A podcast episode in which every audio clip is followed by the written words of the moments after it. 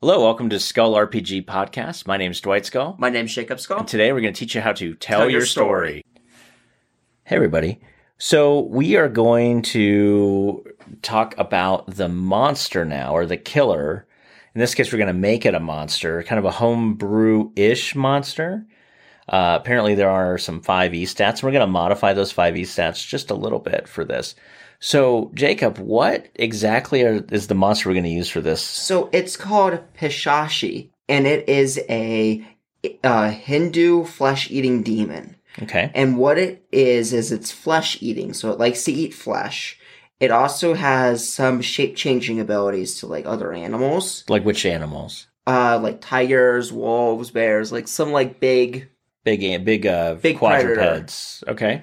And then it also has invisibility, and it can also possess human beings and alter their thoughts. Okay. So you have a kind of a mind control there. It tends to like it tends to co- like to cause insanity in people. okay. So this sounds absolutely perfect for this crazy game where if you haven't listened to the last two episodes, please go back and listen to those. They'll be really helpful because we're building out a game that you can play over uh, a series of, of weeks.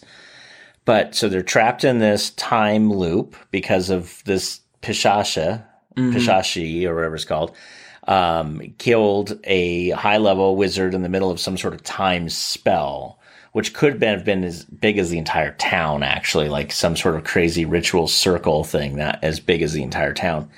And now the last three weeks of history is repeating itself in Yes. this town over and over again.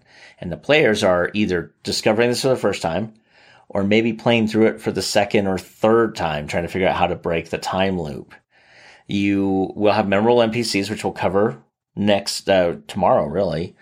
And then here is the monster. So we have this flesh eating demon who is, can turn invisible, which allows it to then move through things It can turn into animals. It can turn into a wolf or a bear or a tiger or something along those lines. So it can turn into a wolf and skirt around the city. Mm-hmm. Um, since we put this in the mountains, like a valley inside of the mountains, it could also be uh like a brown bear or something like that, which would be common, but not necessarily something you'd want to kill or fight. Yep. Um, so it can move around the edge of town really unmolested or unseen without even having to resort to invisibility. And then it can possess human beings. and that's the key.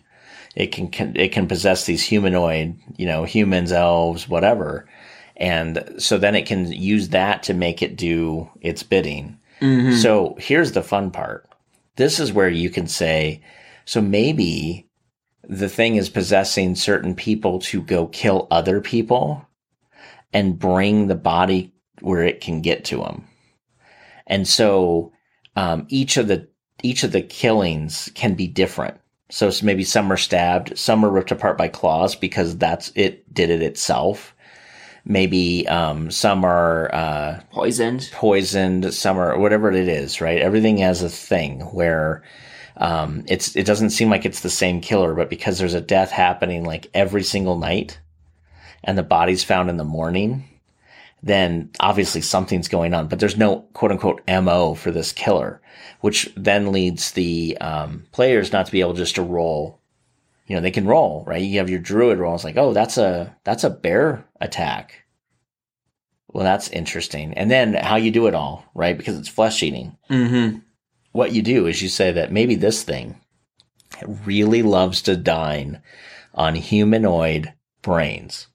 Like it's developed a taste like a zombie, but it likes the brain the best. It's like it it's like, you know, jello.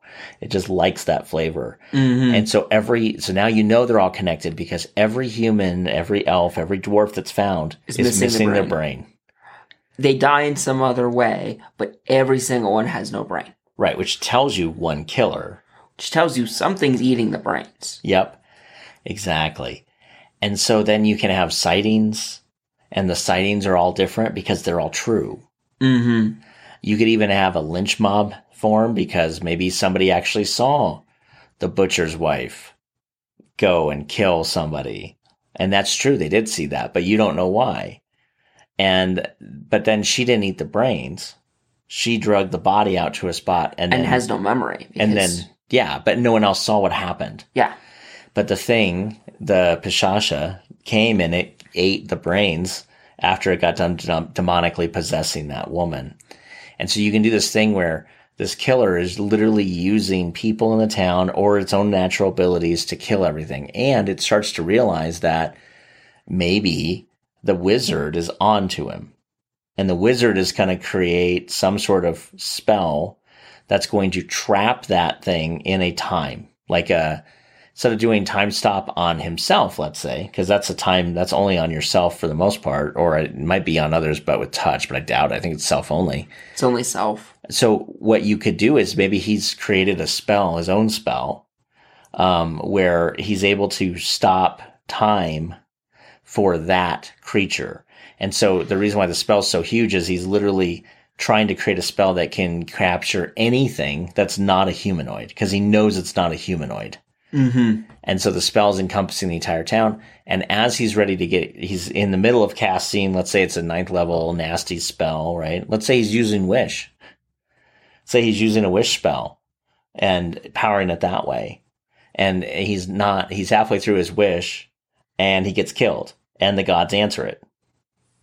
But because he's only halfway through, there's none of the stipulations. Mm-hmm. And so the god's like, okay, I'll answer the wish, set you back three weeks. Perpetually. perpetually. Yep, that's fine. We can just keep doing this. I don't care. We'll just keep pushing you back three weeks all the time. And uh, how nasty that would be. And so now you have your setting. You have your rules lawyers happy. You have your monster now who's pretty much 100% right out of the 5e manual. But he has just a thing where he likes to, he only likes to eat the brains of humans. He doesn't like to eat the entire flesh, Mm-hmm. which actually causes him to eat more. So instead of eating the entire body of a humanoid, he's only eating like five pounds. So he gets hungry a lot faster. Um, we'll link the link to the 5e monster version of this thing at skullrpg.com slash resources and uh, just go to you'll see it's called uh, Pisha Pishashi Pishashi. Um, it's a really it's fun trying to say Indian uh, names. Uh, Pishashi, you'll see it there. It's like and there we'll have a link to the 5e stuff for you, so you can literally grab that monster and start working them into your game. Mm-hmm. So what I would do if I was you is I would work out your timeline, like I suggested last time.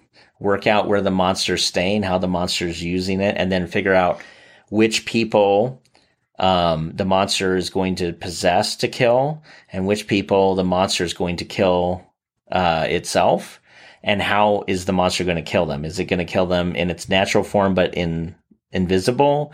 Is it going to sneak into their house as a wolf or as a tiger or as a bear?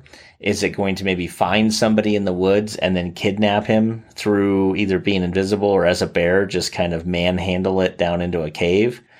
and then it kills it and then it drops it off in the town the next day because the thing really wants to send since it's a demon it really wants to send fear maybe that's the other piece is the demon likes brains because of the endorphins produced by fear in the brain that are nowhere really found else elsewhere in the body. And it's kind of like a drug to this demon. So now you have your monster your killer. Next time which will be tomorrow we will go ahead and tackle having a cast of characters and some uh, memorable things you can use for each, even if you're not good with voices. Hey, thanks for listening. And for more resources, please go to skullrpg.com.